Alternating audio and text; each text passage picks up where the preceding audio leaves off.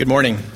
My name is Vaishal Tolia. I'm an assistant clinical professor in the Department of Emergency Medicine at UC San Diego Health System.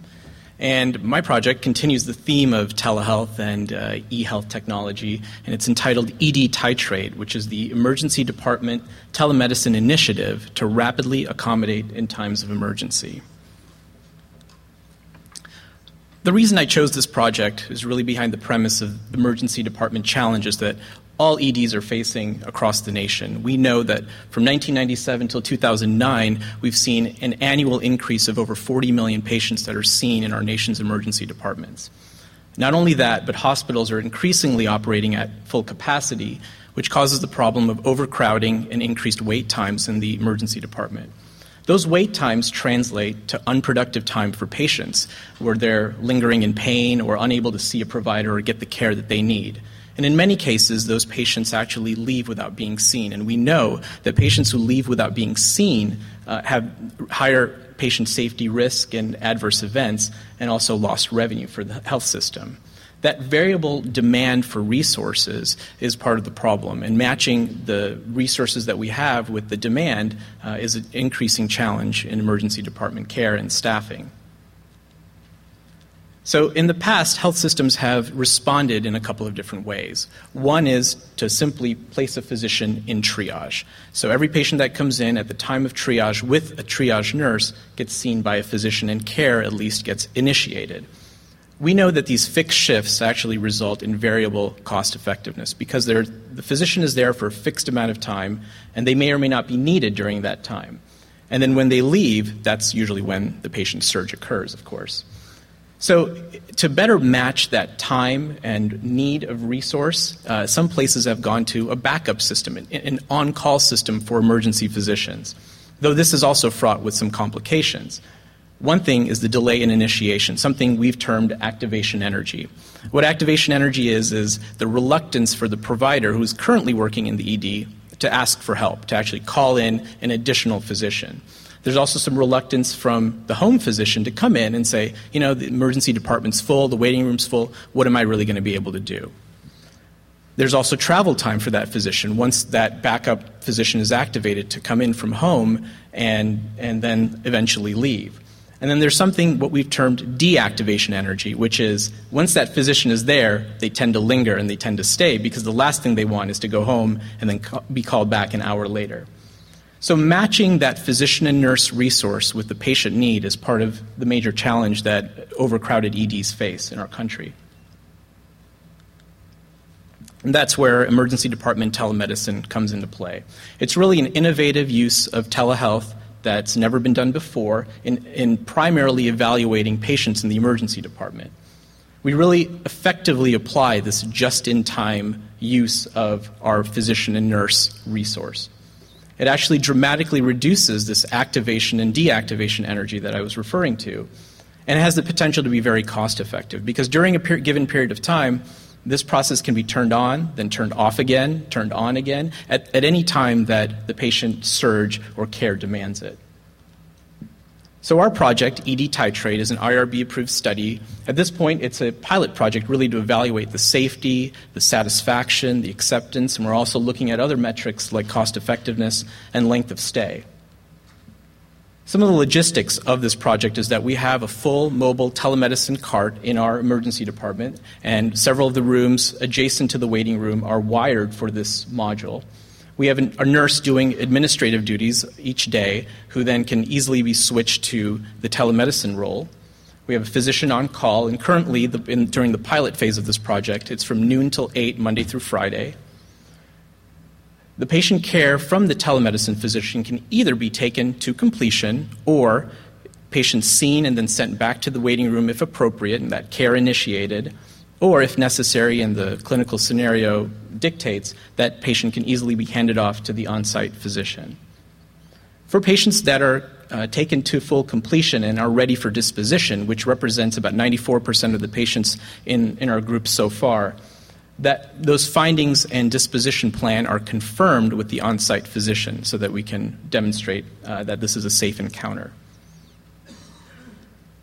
These are just a couple images of what our module looks like. You can see on the left that there is a, uh, There's a high definition camera here. I can actually control this camera from home, pan, tilt, zoom, and, and get fantastic images of, of uh, rashes or other uh, areas that uh, the nurse is assisting me in examining.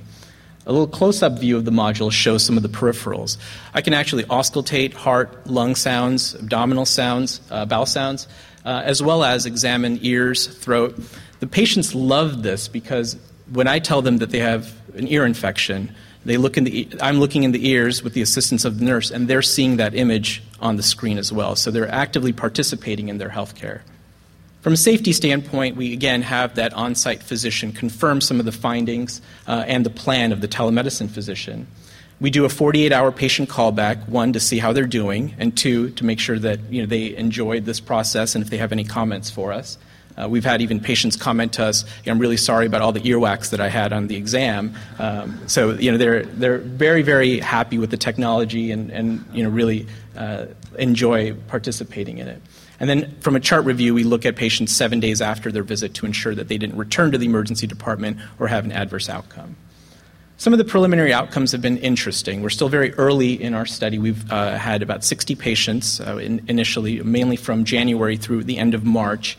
Um, but we've surveyed each of the providers, the telemedicine and on site provider, as well as the nurse and the patient. The from a score of 1 to 5, 5 being highly satisfied with the encounter, the providers average about 4.7. Interestingly, the patients, with the, again, 60 patients, the mean score is about 4.9. So they've been very, very satisfied with the encounter. The average uh, triage category uh, is a triage category of four. So, one being the highest acuity patient, five being the lowest acuity. We tend to see lower acuity patients through the telemedicine module.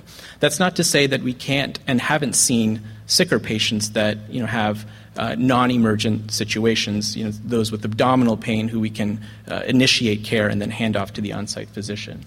What's most interesting so far is of the 60 patients that we've evaluated is the length of stay in the emergency department. So, looking at a population test value from last November through March, we've shown a reduction in the length of stay for the discharged patients of about 130 minutes for the telemedicine patients. So, that's a significant uh, improvement in flow. The economic model that we're using really is supply chain economics. So we're trying to match that need and the staffing of the physician and nurse. The nurses are paid per hour of telemedicine call, and they're otherwise doing administrative duties when not actively doing uh, telemedicine evaluation. And the physicians are paid on a per case basis, the telemedicine physician. Um, and there's two different rates one for care to completion, one for care initiated and then handed off. Both those rates are less than the average we would collect per ED patient. So it's a sustainable, cost effective model.